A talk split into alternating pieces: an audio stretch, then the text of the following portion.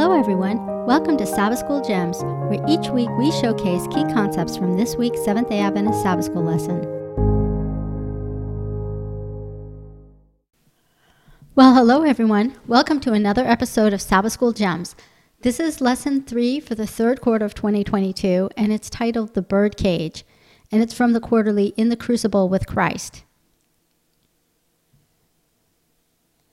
Now, the reason why this lesson is titled The Bird Cage is because it starts out with the concept of covering the bird cage to teach the bird song. So, the idea is that the bird learns the songs when its cage is covered in the darkness. It can learn songs, really elaborate songs, and it can learn them better than if the cage is not covered. And this idea is suggesting that God allows certain trials so that we can learn.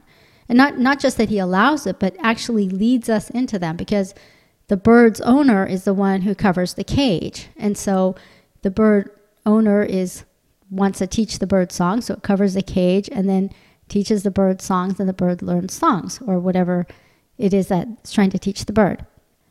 Now I want to challenge this idea right off the bat because I don't believe that God leads us into trials. And I know it's very common for Christians to think this. It's a very common thought. Well, you know, he he knew we needed that, or can only he only gives us what we can handle, and there's always a reason. And we like to say that. We like to think that some bad thing happened, and we like to say, well, there's a reason for that. God has a reason. But follow that to the logical conclusion.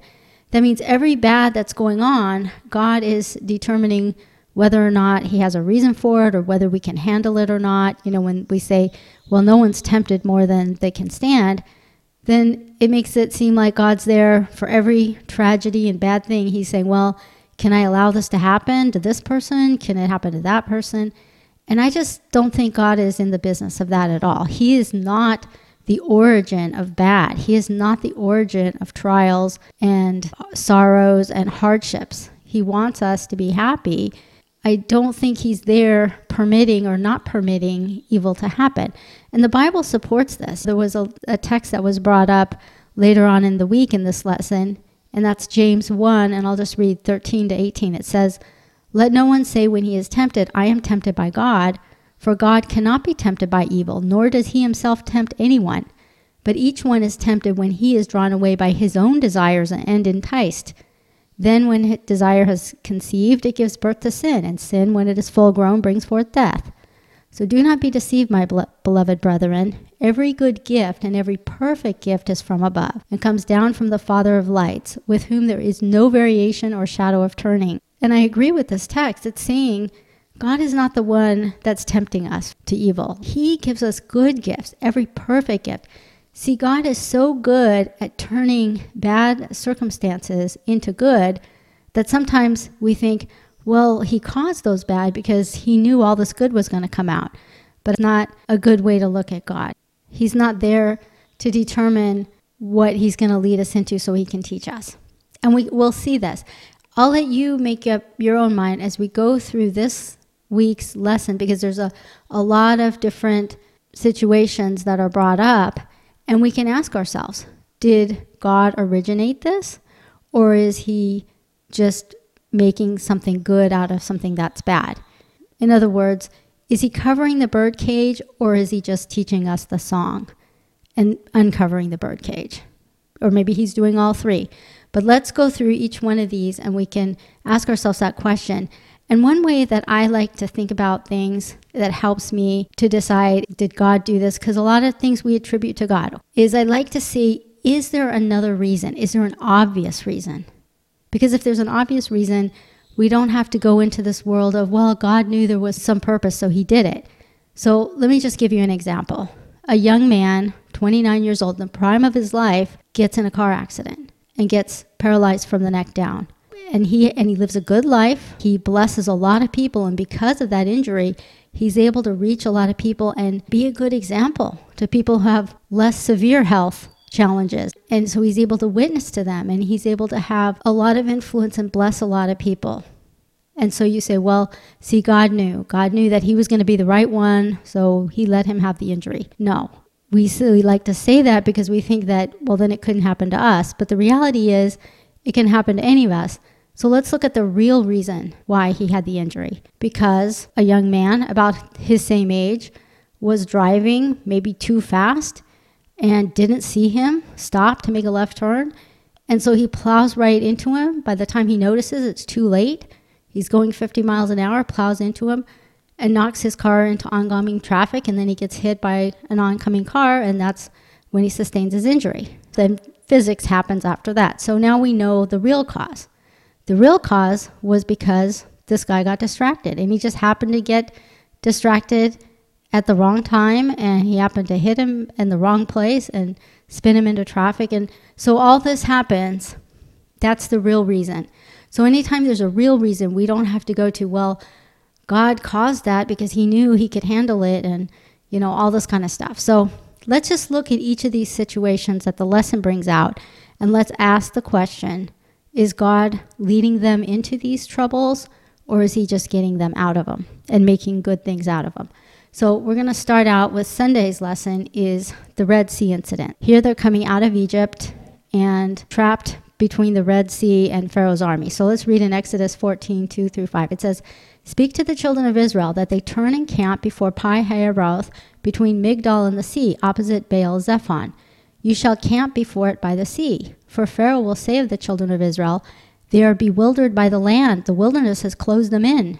Then I will harden Pharaoh's heart so that he will pursue them. And I will gain honor over Pharaoh and over all his army, that the Egyptians may know that I am the Lord. And they did so. Now it was told the king of Egypt that the people had fled, and the heart of Pharaoh and his servants was turned against the people. And they said, Why have we done this, that we have let Israel go from serving us? And then you know what happens is Pharaoh sends his army after them, and they get trapped between Pharaoh's army and the Red Sea, and God splits the Red Sea. And we know that story.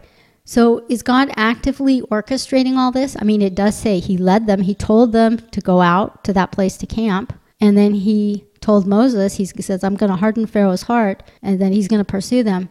So is God orchestrating this whole event? Well, let's look at what's actually going on. So when the Bible says, I will harden Pharaoh's heart, first of all, I'm not even so sure that's a correct translation because in the Hebrew, if you look at the Strongs and, Hebrew words, there's a self in there.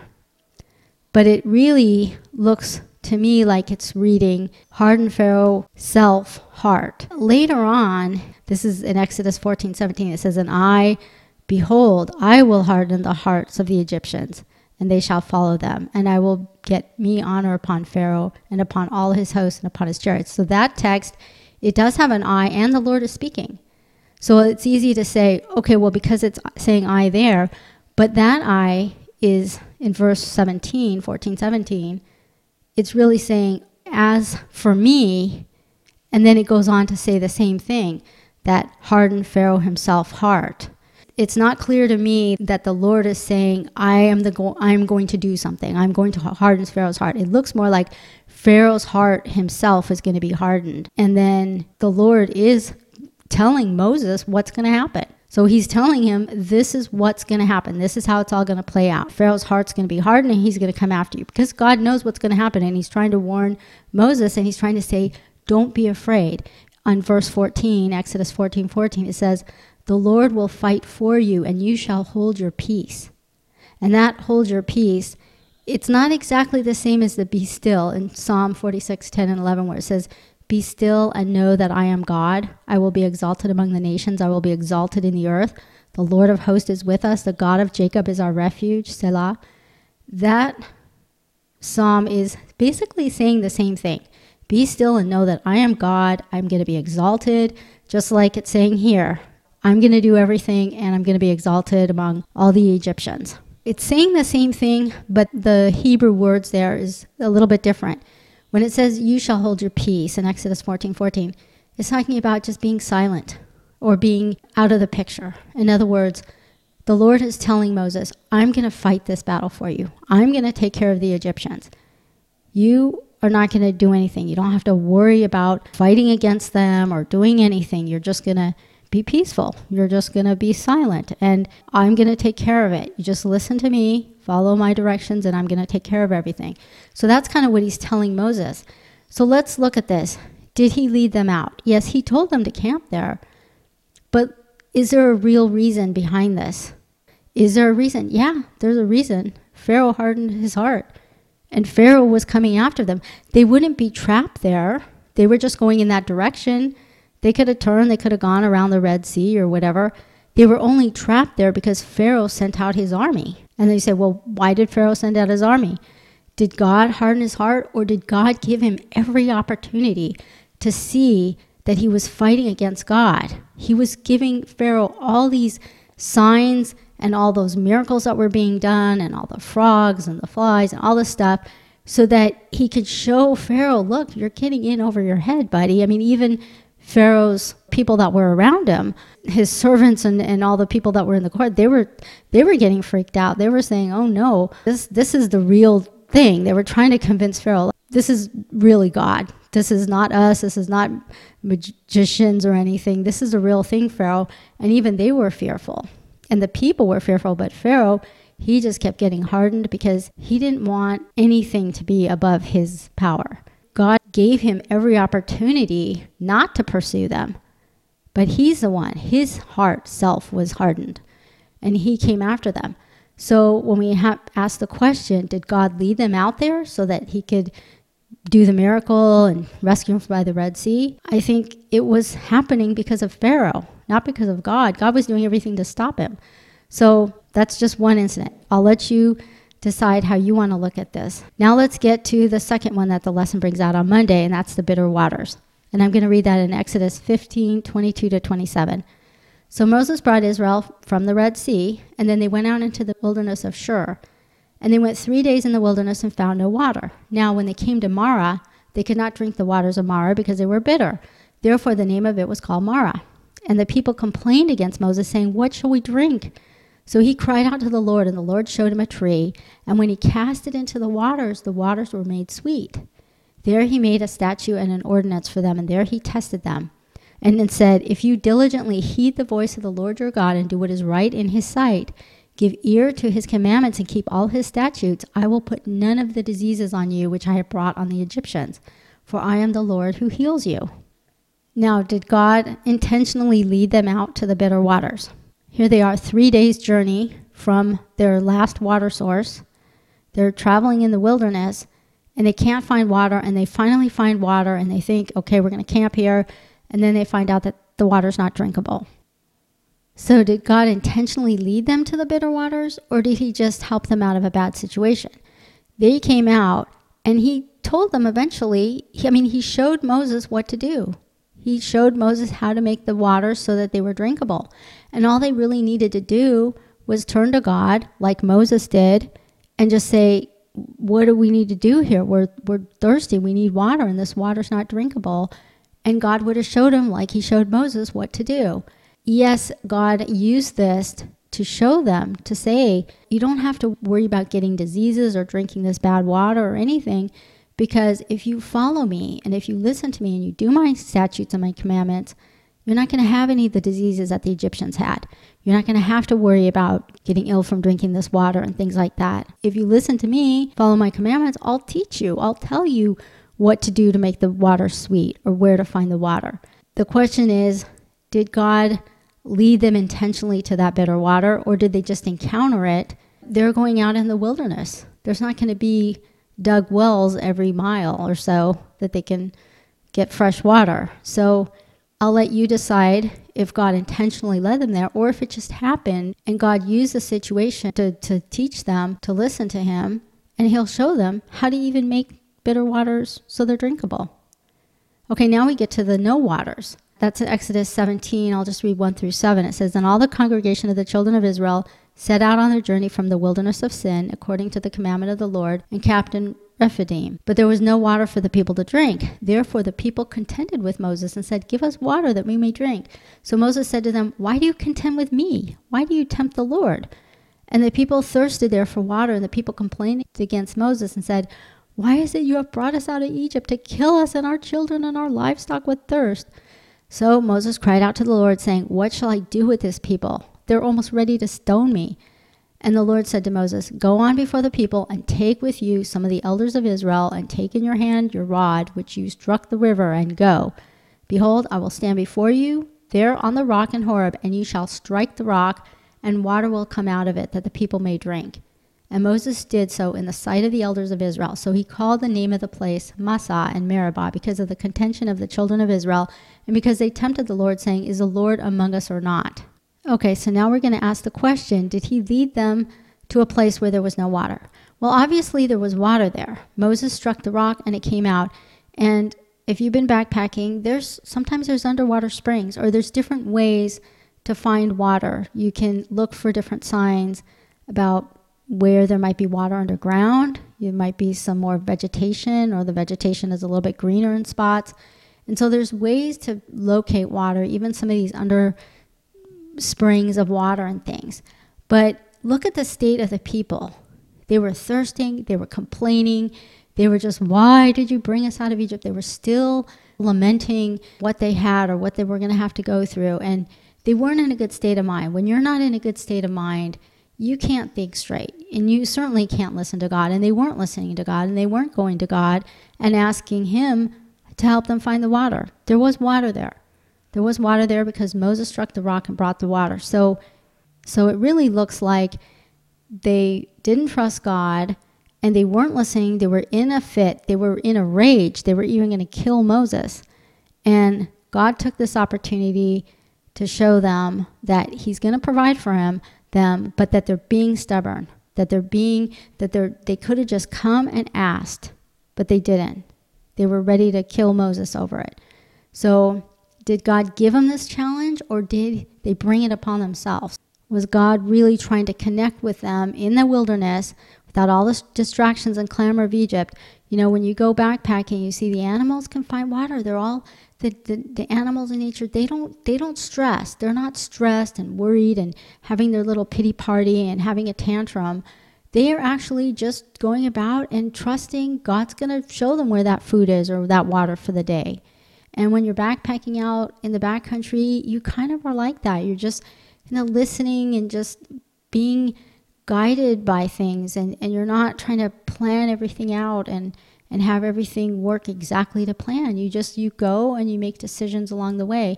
And that's what God was trying to do with them. He was trying to lead them and have them listen to him and trust him. And of course, we see that it wasn't working out too well. Okay, let's go on to the next one. And this is a controversy in the desert. This is Tuesday's lesson. And I'm going to read Luke 4 1 through 13. It says, Then Jesus, being filled with the Holy Spirit, returned to Jordan and was led by the Spirit into the wilderness, being tempted for forty days by the devil. And in those days he ate nothing. And afterwards, when they had ended, he was hungry. And the devil said to him, If you are the Son of God, command this stone to become bread. But Jesus answered him, saying, It is written, Man shall not live by bread alone, but by every word of God. Then the devil, taking him up on the high mountain, showed him all the kingdoms of the world in a moment of time. And the devil said to him, All this authority I will give to you, and their glory, for this has been delivered to me, and I will give it to whomever I wish. Therefore, if you will worship before me, all will be yours. And Jesus answered and said to him, Get behind me, Satan, for it is written, You shall worship the Lord your God, and him only shall you shall serve. Then he brought him to Jerusalem, set him on the pinnacle of the temple, and said to him, If you are the Son of God, throw yourself down from here. For it is written, He shall give his angels charge over you to keep you, and in their hands they shall bear you up, lest you dash your foot against a stone. And Jesus answered and said to him, It has been said, You shall not tempt the Lord your God. Now when the devil had ended every temptation, he departed from him until an opportune time. Now the lesson study says that it looks like the Holy Spirit is leading into the crucible. But it also mentions that God doesn't tempt, mentions that verse that we read in James. But then it goes back and says, well, the Holy Spirit can lead us to times of testing that involve being exposed to Satan's fierce temptations. That's a quote directly out of the lesson study. But how can it be that the Holy Spirit's leading, but then God doesn't lead us, but now it's leading into times of testing? So this is really confusing. The question is Did God or the Holy Spirit lead Jesus into this time of testing, or was he actually delivering Jesus from it? Was Satan tempting Jesus at a time of vulnerability? Yes, if he's hungry, it would be reasonable that Satan would tempt him with bread because he's hungry. But fasting also draws us closer to God and helps strengthen us and helps us be strengthened spiritually. So maybe God was preparing Jesus for this hour of temptation by having him fast and coming close to him so that he'd be strong enough for all these temptations because it sounds like Satan was throwing everything at him. And maybe God was strengthening him during this time of fasting. Just like God knew that Pharaoh was building up to a climax to pursue the children of Israel with his army, maybe he's helping us. Now, the lesson brings out Desire of Ages, pages 126 to 129. And if you listen to Ellen White's verbiage, she go she is pretty much going by the God is leading us. Um, I'll just read that. It says, Often when placed in a trying situation, we doubt that the Spirit of God has been leading us, but it was the Spirit's leading that brought Jesus into the wilderness to be tempted by Satan. When God brings us into trial, he has a purpose to accomplish for our good. Now let's just take this. When, when she says, but it was the Spirit's leading that brought Jesus into the wilderness to be tempted, it can be it can be looked at both ways. It could be looked at well, the Spirit is leading him in there. This is going to be his final exam. You know, the Spirit's leading him in there to get get his final exam over with. Or you can say he led them in there so that he could be strengthened for this moment of being tempted. And when he brings us into trial, he has a purpose to accomplish. It makes it sound like God is bringing us into this trial, but that's the that's the very wording that's the question here. Is God really bringing us into this trial or is Satan behind the trial? Let's look at it. Why was Jesus getting tempted? Satan was tempting him. God wasn't tempting him. It's because Satan decided he's going to tempt him and he's going to throw all these stiff temptations at him. So I think we should really go by the text in James that says that God cannot be tempted by evil, nor does he himself tempt anyone. And we need to be careful about making the distinction. Did God bring us into trial, or were we just brought into t- trial by the circumstances of evil working on us, and God is the one who's trying to lead us out? Now, Wednesday's lesson is titled Enduring Legacy, and I'm not really sure why this is in there, but it, it's another example that we've seen in last week's lesson, and we've seen it in Hebrews when we study that. An example of encouragement, encouragement to the Christian churches in those days and to us here that we should be careful to look at these trials and get discouraged, that we should look at them as times to grow our faith. I'm going to read 1 Peter 1 6 and 7. It says, In this you greatly rejoice, though now for a little while, if need be, you have been grieved by various trials that the genuineness of your faith, being much more precious than gold that perishes, though it is tested by fire, may be found to praise, honor, and glory at the revelation of Jesus Christ, whom having not seen you love, though now you do not see him, yet believing, you rejoice with joy inexpressible and full of glory, receiving the end of your faith, the salvation of your souls. And see, there's a lot in this text. Looks like they're going through trials but the genuineness of your faith is more precious than gold. Think about it.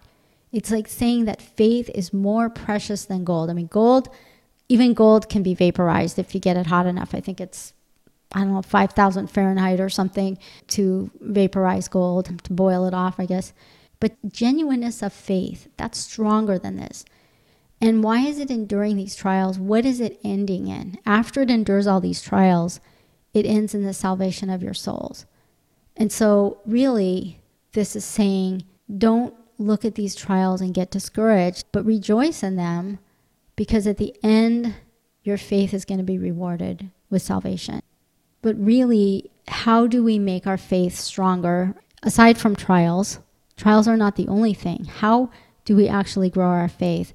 We just read a few more verses from that. So in 1 Peter 1 13 through 16, it tells us how. It says, Therefore, gird up the loins of your mind, be sober, and rest your hope fully upon the grace that is to be brought to you at the revelation of Jesus Christ. As obedient children, not conforming yourself to the former lusts as in your ignorance. But as he who called you is holy, you also be holy in all your conduct, because it is written, Be holy, for I am holy. So, this is the way that we really grow our faith by obe- being obedient children, not going after our former lusts and all these things, that we come out in the light and that we strive after God and seek Him with all our heart, and we seek to be holy people. We gird up our loins and be sober and rest our hope on God. So that's this is the encouragement that's talking about how to grow our faith. That faith that's more precious than gold, and that is what is going to get us through these trials. And we're going to have trials because we're on this earth and Satan is after us and there is an adversary and that's the real reason behind these trials. So Thursday's lesson is titled Trial by Fire, and it's just got a smattering of text how you would help somebody to grow in their faith or or get stronger in this. And it just has a bunch of text, but I like the Proverbs 3. It reads the whole chapter there, and I'm, j- I'm not going to read all the, the text, and I'm not going to read all the text that the lesson study brings out. But, but if we look in Proverbs 3, it says, My son, do not forget my law but let your heart keep my commandments.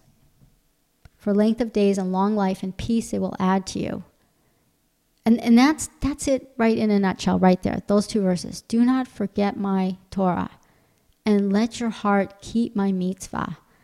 So don't forget my law, and let your heart keep my commandments. That's part of that covenant relationship. That's part of the covenant for length of days and long life because not because God says so you have to follow my law like this is a this is like a written document that you have to follow or you'll get punished no it's because these are instructions from God to give us long life and peace and then in verse 3 it goes on to say let not mercy and truth forsake you bind them around your neck so mercy and truth bind them around your neck write them on the tablet of your heart and then in verse 5, trust in the Lord with all your heart and lean not on your own understanding.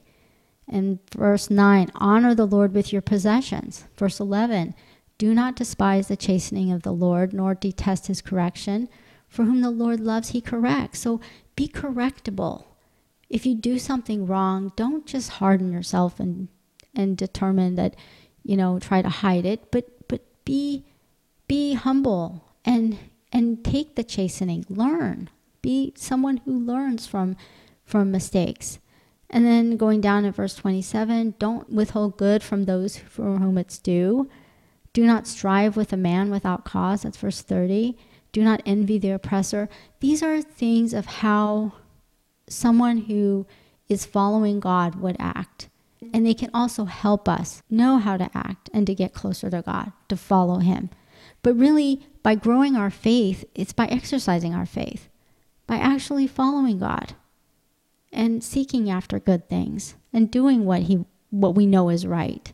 And in Jeremiah 29, 12 and 13, it says, Then you will call upon me and go and pray to me, and I will listen to you, and you will seek me and find me when you search for me with all your heart. And this is the same verbiage as in Deuteronomy. They're talking about the end of time when God's people are going to be gathered. They're going to be ones who are seeking after God with all their heart and with all their soul and with all their might.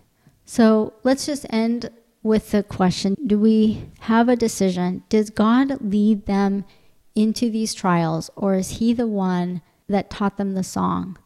In the times of darkness, did he, does He lead us into the darkness so that He can teach us a song? Or does He just use that opportunity to teach us a song so that he can eventually uncover the cage and we can sing. I think it's the latter. I don't think he's leading us into trials. I think there's enough trouble for the day. There's enough trials here. God is not one who's wants to see us suffer. He's trying to do everything he can so that we can be happy, but he knows that that true happiness is only going to come when we trust him and we obey him. And I, I like the end quote that Ellen White writes, it says, We will see someday how many of these burdens He's borne for us and how many He would be willing to bear if we would have brought them to Him. And I think that's more the situation that He's not bringing us into these burdens, He's actually relieving us from some that we don't even see. And He would be willing to do so much more for us if we would just come to Him. So, I think that's the biggest takeaway that I get from reading all these situations is they wouldn't have been in these situations if they had listened to him. So I think we should look at it not that everything has a purpose, like God is writing some script ahead of time and deciding what evil is going to befall each of us or how he can what he can do to us to make us stronger, but instead that we're in this planet, we're vulnerable here and that he's our strength and he's our hope and he's our life. And so I hope that's the takeaway that he is not the one that is covering the birdcage. He's the one that's teaching us the song in the times of darkness and that he is giving us the hope that He is going to uncover that birdcage and He's going to let us go. He's going to take us out so we can fly around and He's going to watch over us. I hope you enjoyed this lesson and we'll talk again next week. Thank you for joining us for this episode of Sabbath School Gems. If you enjoyed this podcast, please subscribe, give us a rating, and spread the word to others. Comments and questions can be sent to us at sabbathschoolgems at gmail.com. Bye for now.